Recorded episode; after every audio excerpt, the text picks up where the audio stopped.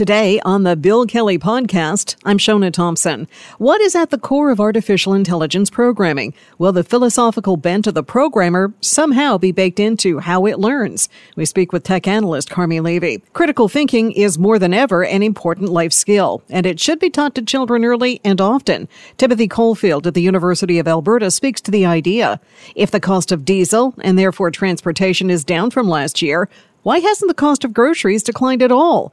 We'll put that question to Marvin Ryder at the DeGroote School of Business. The Bill Kelly Podcast starts right now. Today on The Bill Kelly Show on 900 CHML. As you have heard, the double strike in Hollywood by actors and writers is in part over the use of artificial intelligence. Actor and writer Simon Pegg recently spoke about it to Dave Barry of Absolute. Have you ever thought to sit down with Chat GPT and just go, write us a Cornetto movie, will you? AI could be amazing for us. I mean, you know, classically in the human way, we're terrified immediately. In terms of medicine, space travel, sort of environmental protection, it could zoom us forward into the future. When AI has its own feelings, then maybe it might be able to make up. Right now, all are copy. But in art, you know, art's a very human thing. So stay the hell out of our sandpit. Gee, I wonder if the interference there was AI making its presence known. It has the possibility of changing a lot in our society, but what is at its core? Someone at least initially has to write the software program. So is their philosophy or perhaps bias somehow transferred into how AI learns. To help us understand this more, technology analyst Carmi Levy is joining us now. Good morning, Carmi. Good morning, Shona. Great to be here. Uh, so, have I watched too many sci fi movies, or can the personality of a programmer somehow be infused into the programs they write? Uh, you haven't watched too many dystopian Hollywood movies. It's definitely possible because uh, you know if you look at the way artificial intelligence platforms are built, how they're trained, uh, they're essentially sort of told to go out onto the open internet or other data sources and hoover up, vacuum up, grab as much information as they can to learn. So they'll go to websites, they'll go to social media feeds, they'll go to online communities and forums, wherever they can find data, and they'll just pull it into this massive database, this huge pile of information. And then they'll spend uh, huge amounts of computing resources to draw connections, parallels, linkages between all of those different pieces of data. It's an incredibly compute intensive process, but it's sort of how it learns, how it realizes this is what the outside world looks and feels like. So a lot of it is dependent on what data it picks up. And so if the whoever is creating it decides to point that vacuum in a particular direction, they can introduce all sorts of biases into it. I'm going to pick this database, but not that one. I'm going to go to these websites, but not the other ones. Um, and then I'm, I'm going to shape it and play with it. Uh, and and it, a lot of it is dependent on what kind of information it picks up. It could be misinformation. It could be disinformation. It could be right, wrong, you name it. Could be liberal, conservative, red, blue, take your pick. But what gets spit out the other side when you're using an artificial intelligence tool largely links back to all that information that was picked up and pulled in at the front end. And as we know, there's no such thing as truly unbiased. There will be biases there, and that's going to show up in the answers that we get when we use it. Well, it's also interesting. One of the things, one of the descriptors you just made, uh, you know, what is right, what is blue? Well, what is red in Canada is blue in the US.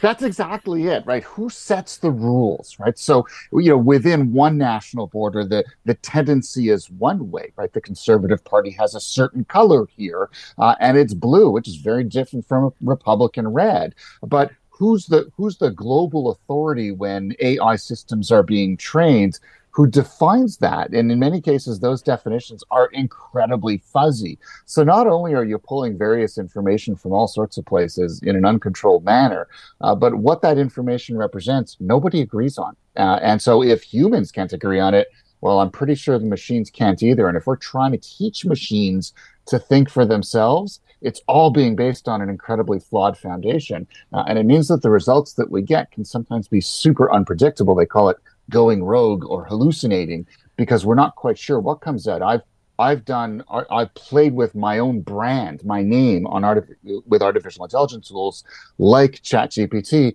and in some cases it'll say things about me that are completely not true because Lord knows where it's getting that information from. I sure don't. Hmm.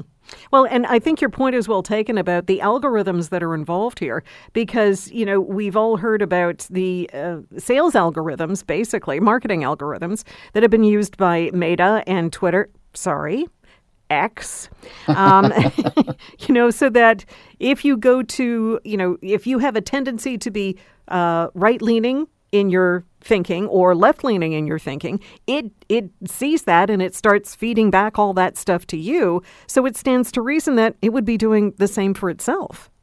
It certainly is because what artificial intelligence is doing, and anyone who's played with tools like ChatGPT or Google's Bard uh, in recent months kind of has already gotten a sense of it they're trying to give you answers that they think you want to see. In other words, they want to keep you engaged. It's very much like uh, what Meta is doing when it decides what to show you in your feed, whether it's organic content or advertising based content.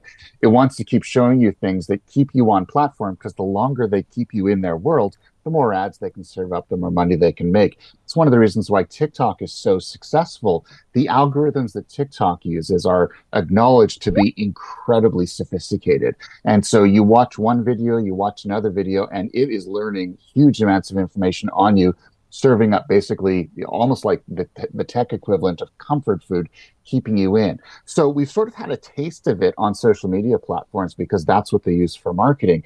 Now we're taking artificial intelligence uh, and we're expanding its use cases to pretty much everything. And so now everything that we do online is going to essentially follow the same playbook, but just at a much larger scale, at a much faster velocity, much more broadly. Uh, and it means that essentially we are being, you know, kind of sold to all the time. Uh, interact with ChatGPT, for example, uh, and you keep asking it questions and you're going back and forth. You realize you can do this all day without even thinking twice. Although I do remember that Star Trek episode with uh, Harcourt Fenton Mudd and all of the robots mm-hmm. that they just you know, uh, used uh, illogic with, and it tilted them. It's interesting because there's there's um, there's some research that suggests, and, and artificial intelligence engineers often say they don't fully understand. They they've designed these systems, but they don't always understand what's going on in them when they go off track, and uh, which is kind of scary. There, it's called the black box problem. And the problem here is that um, the longer you spend with uh, one of these tools, the more likely it is uh, that it will get thrown off track, that it will start to lie, start to go a little bit bonkers, start to hallucinate uh, in the terminology. And so, in many respects, it's kind of interesting because a lot of what we're seeing now was almost predicted by Star Trek. Uh, you know, like it, it's funny we you and and this isn't the first time that, that that this has come up in an interview where literally every single episode of Star Trek had almost like a precursor to this technology. No coincidence, because many of the, the engineers who are designing the systems that we use today grew up on Star Trek, grew up on Star Wars, grew up on sci-fi, and a lot of these sort of fundamentals were planted uh, in those in those works. There's a reason why a smartphone looks and works the same way, you know, uh, this certain way. Um, in many cases, a lot of people say it comes directly from the tricorder. Weird, uh, but sci-fi eventually, in many cases, does become science fiction reality. Well, smartphones are a mashup of the communicator and the tricorder. I'm such exactly. a nerd, you know?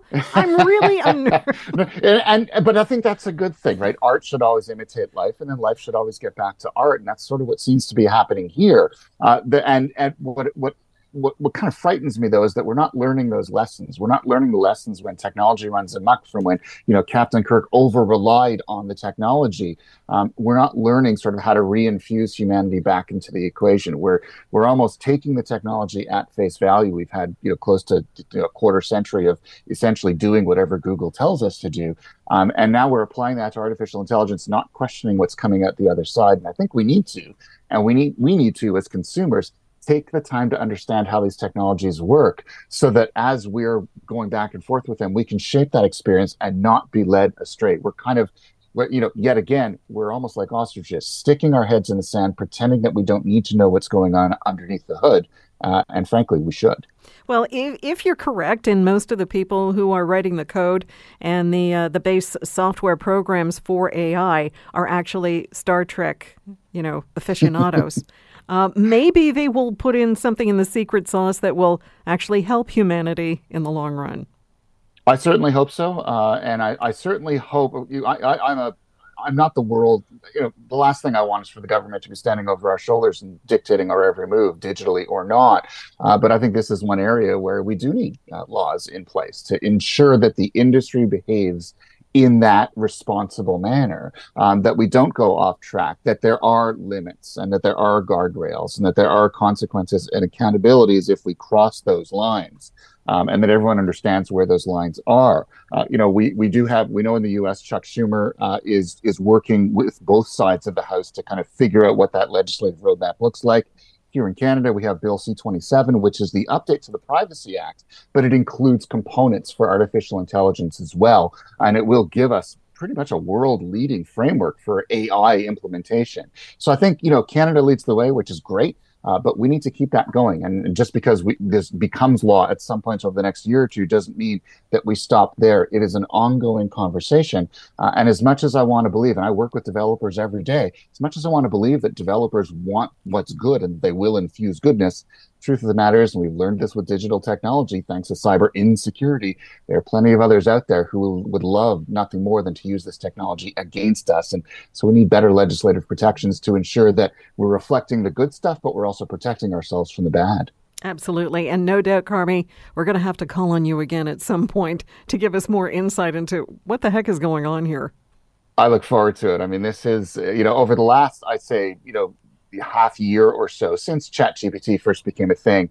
Um, you know, my practice as a technologist, I'd say about half of the stories that I cover now have some form of AI in them. It has literally become the tech story of our time, um, and it's something that I, you know, feel very passionately about ensuring that we know as much as we can going into it, that our eyes are wide open, so that we can take advantage of the amazing promise of AI, but also limit our exposure to the risks that it poses as well. It's a double edged sword. We're walking a high wire. And, uh, you know, it's a major new era in technology. We owe it to ourselves to go in with our eyes open. Yeah, with more impact uh, and repercussions potentially uh, than the Industrial Revolution. Carmi, thank you for your time. I always appreciate it. I always learn something. Thanks so much, Shona, as do I. Carmi Levy is a technology analyst and a journalist. You're listening to the Bill Kelly Show podcast on 900 CHML. There is a lot of misinformation out there, and it has caused a lot of division. People following rabbit holes down the internet to conspiracy theories. And when you hear some of what some people are convinced is true, you may do more than just raise an eyebrow. This has divided families, and it's caused more than a few heated arguments. But just try to convince someone that what they believe is not true. Seems the concept of critical thinking is being lost, and our children may need that life skill now more than ever. It's the focus of an article in Maclean's magazine, and its author, Timothy Caulfield, is with us. He holds the Canada Research Chair in Health Law and Policy. He's a professor at the Faculty of Law and School of Public Health, and in his spare time, he's the research director of the Health Law Institute, all of that at the University of Alberta. Thank you so much for taking the time this morning. Thanks for having me on. I am so glad you wrote this piece. Uh, well, it it's, seems to be such an important part of the battle against misinformation, which I don't think gets you know enough enough coverage. We talk a lot about you know countering misinformation and perhaps regulatory responses to to misinformation but but really this is a generational a massive massive generational issue that's going to require teaching critical thinking skills. And I, and I, I think that that is the fundamental strategy that is going to be needed long term. And and you're suggesting that it starts very young. Yeah, that's right. You know, I think when people think about critical thinking skills, maybe they think about teaching it in university or or they think about, you know, maybe high school or middle school. But but really, um, we've got to start as early as possible. So, you know, I I think I think kindergarten. Um, I, I think for sure elementary school. We need to have it as part of our our curriculum. And and I want to be clear, there there are fantastic creative teachers out there that are doing exactly that already. Uh, but I, I think it needs to become a bigger part of of of our school, our public school strategy. And and two two really important points. Number one, I'm not you know because this immediately becomes political, right? What are you teaching my kids? The nice thing about teaching critical thinking, it's it's content neutral, right? You're not teaching kids what's right or wrong, and and that's where you get a lot of the political polarization. You're giving them the tools to make that decision themselves, right? And and I hope it's that's a politically neutral, you know, less contentious idea. Uh, the second point is this strategy has been utilized already very successfully in some countries around the world, and I talk about this in the piece. Um, in Finland, for example, they start they do start teaching in in kindergarten, and uh, they do it in a fun way, just to give the kids the tools to have that you know scientific mindset, that critical thinking mindset that is going to be a benefit throughout their their life. Okay, how do you teach someone in kindergarten? Like, what are those lessons at that young age about critical thinking? I mean, obviously, it's not um, you know, dissecting whether or not what you've heard about COVID is true or not, blah, blah, blah. It's going to be something much more basic than that. Yeah, that, that's right, and and you know I think we can you know kids are I've, I've got kids you know and, and when they're when they're that age they're they're very curious you know I, I don't think it's going to take a lot to get kids to to want to use kind of investigative skills. And so that in finland for example that's exactly what they do. You know they use fairy tales and and uh, to you know have them solve a, a, a mystery.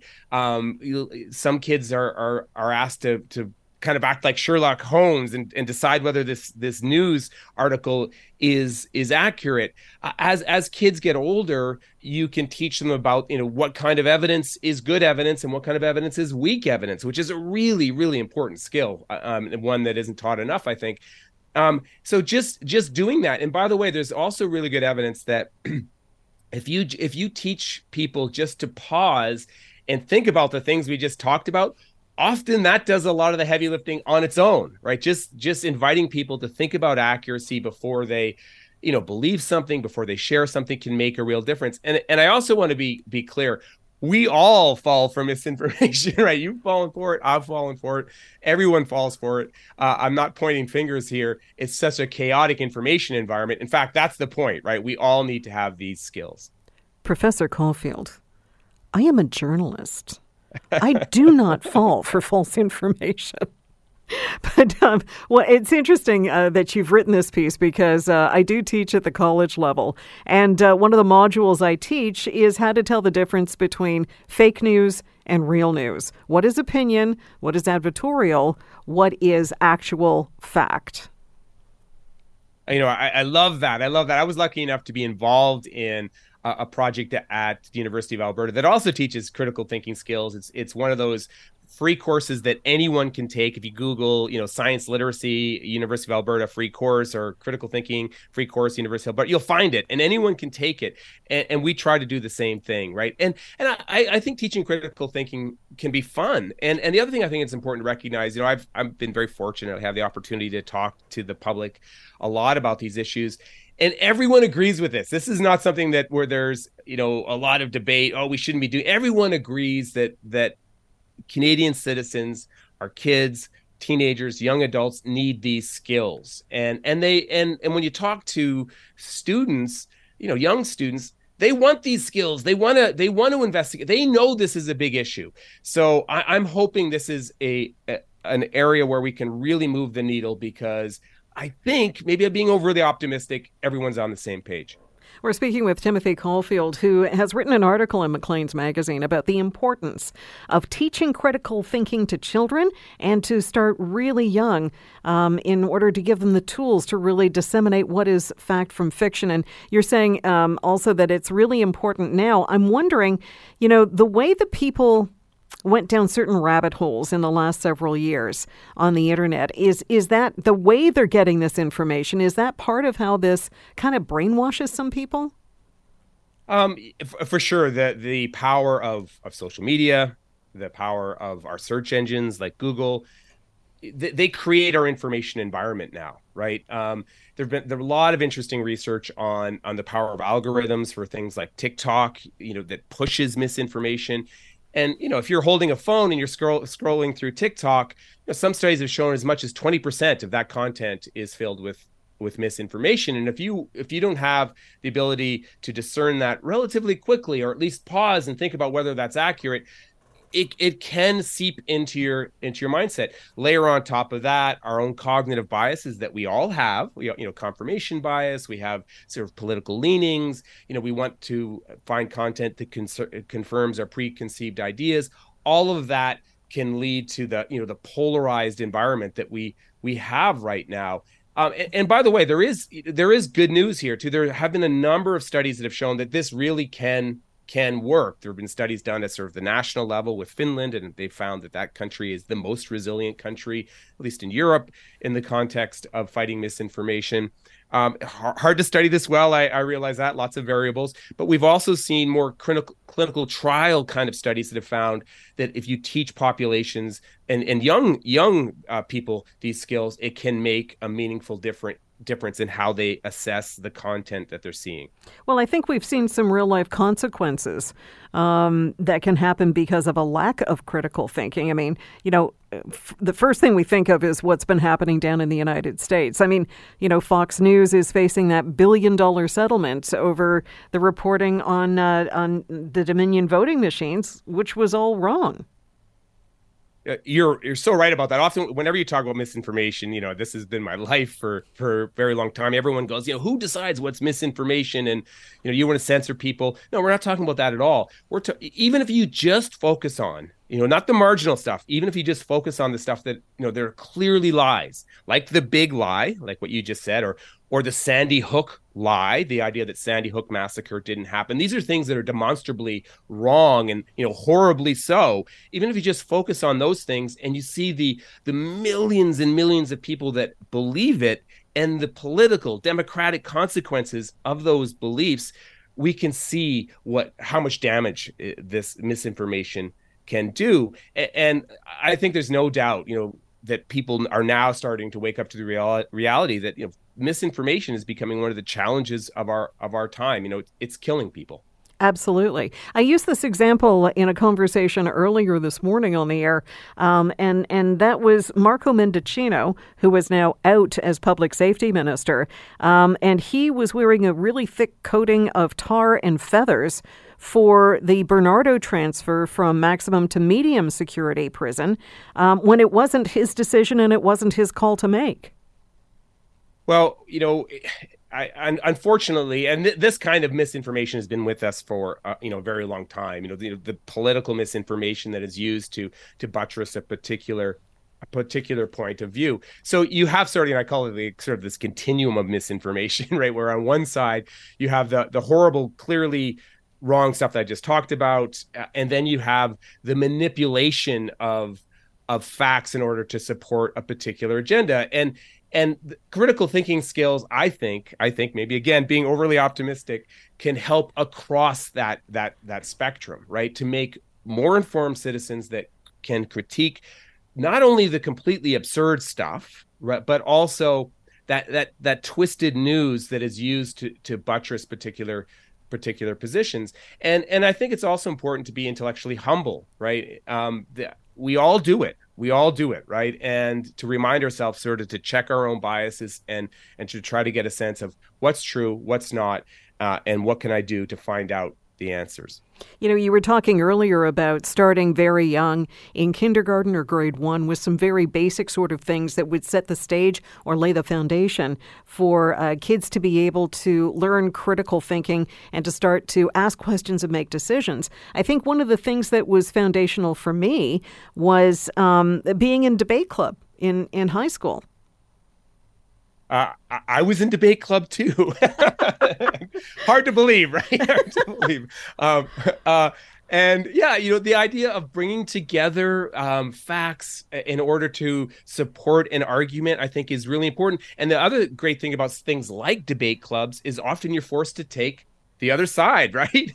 Uh, and that gives you this different perspective on, on on a topic. Um, and look, it's only going to get more challenging in the future. Am I right? You know, with AI, um, having these skills, I, I just think it's going to be impossible to have technological solutions and and sort of content moderation solutions that are going to solve this. We need to have the skills to do to discern uh, the the nonsense from the good stuff Uh, otherwise, you know, I think we're going to be lost. Well, and, and to bring this around to one of your specialties, which is law, I mean, we have the adversarial um, uh, standard um, or method of, of discerning facts and reaching uh, decisions in court cases. Um, and so often, if you break it down into critical thinking, you can have two different sides that both have good weight to their position and if you if you're able to really critically think, then you can figure out how you feel about these things. Yeah, that that's right. But but but we also need to be careful not to fall into a false balance uh, mindset, right? Which is, you know, I know in in the area in in the journalism world this is you know a topic that's often discussed and by false balance i mean you know often there is a weight of evidence on one side there's a body of evidence that supports one side and too often and we've definitely seen this play out over the past three four five years um, sides are presented as equal right uh, from a scientific perspective when that's not the case at all when you know 98% of scientists believe one thing and there's some very loud um, voices on the other side, and it's presented in the in the public as as if these sides are equal. Um, so we also need to be careful to always use a weight of evidence approach, right? Not not to completely dismiss those minority views, but to always remember there's a body of evidence, there's a weight of evidence, there's a scientific consensus that needs to be to be considered. Uh, and too often, and I can just list a whole bunch of topics where this is overlooked, that doesn't play out appropriately in the public sphere. I think that is a very important standard that people need to realize, and uh, news organizations debate all the time. Thank you so much for your time. We have to go. Thanks so much. Timothy Caulfield is the Canada Research Chair in Health Law and Policy, is professor at the Faculty of Law and the School of Public Health. And as I said, in his spare time, he's the research director of the Health Law Institute at the University of Alberta. The article is called Big Idea Teach Kids About Misinformation, and it's in Maclean's Magazine.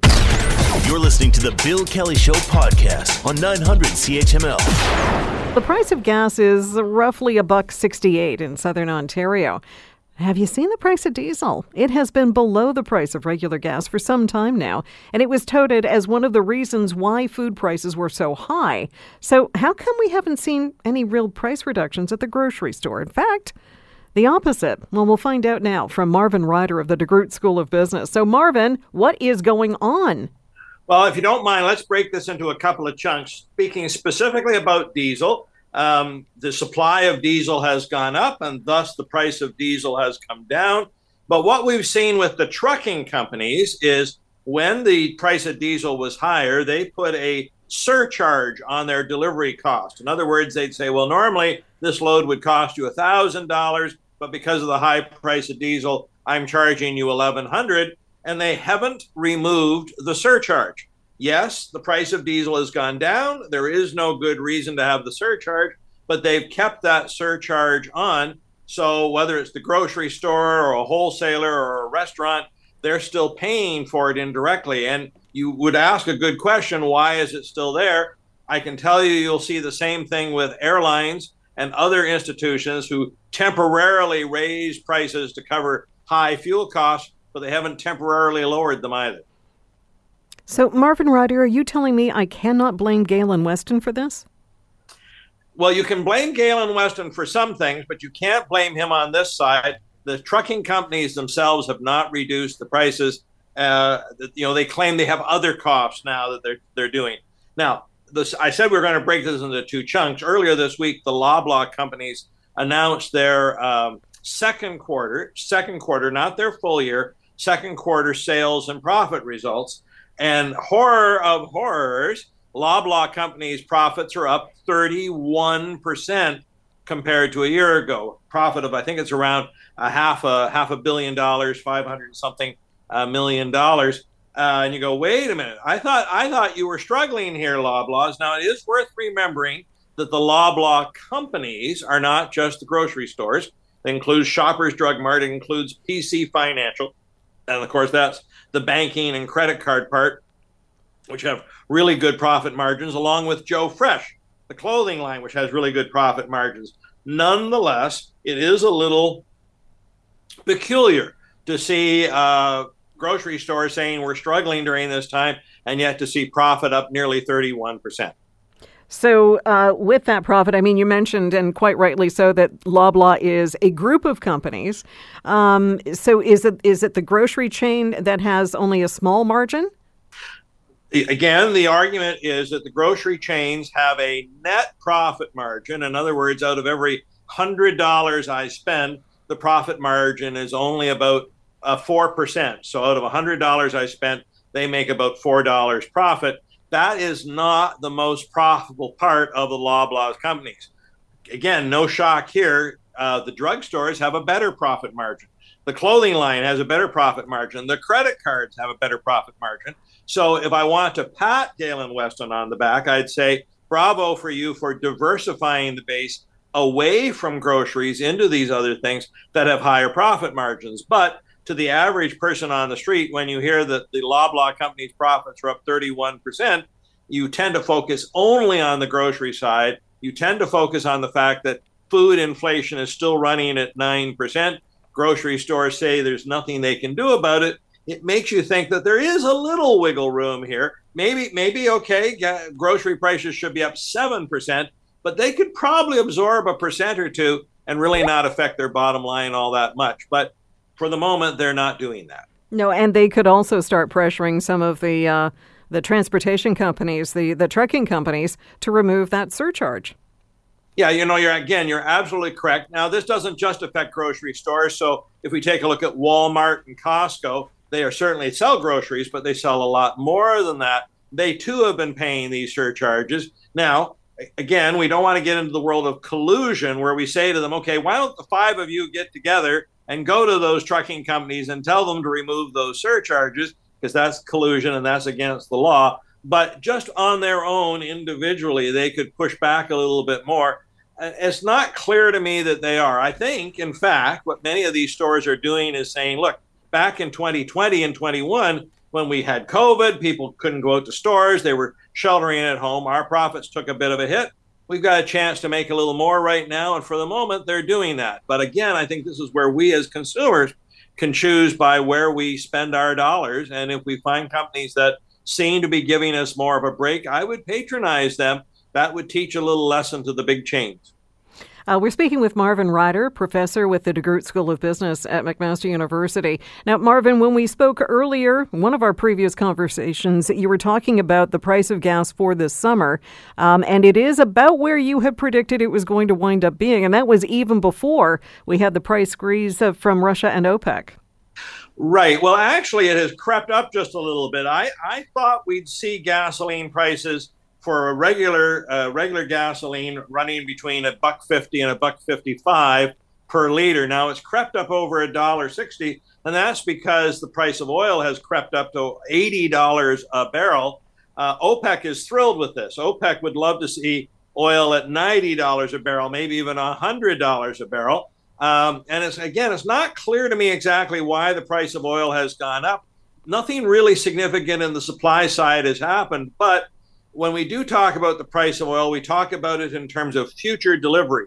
And I think the saber rattling that has been going on between Ukraine and Russia has caused the market to be a little worried. Look, if, if Russia's not going to allow grain out, what is the world going to do? How are they going to retaliate? Are there more restrictions coming? And uh, so I think oil prices have, have bounced up a little bit because of the fear of that war, but I'm, I'm sure they'll come down again. So take advantage of it when it's down in the dollar fifty range, and when it's to the buck sixty, try to coast a little bit on fumes. Yeah, buy low as always. Marvin, thank you very much for your time. Happy to be with you, Shauna. Marvin Ryder, professor with the DeGroote School of Business at McMaster University. The Bill Kelly Show, weekdays from 9 to noon on 900 CHML. The Bill Kelly Podcast is available on Apple Podcast, Google Podcast, or wherever you get your podcasts from. You can also listen to The Bill Kelly Show weekdays from 9 till noon on 900 CHML. I'm Bill Kelly. Thanks again for listening. And don't forget to subscribe to the podcast. It's free, so you never miss an episode. And make sure that you rate and review.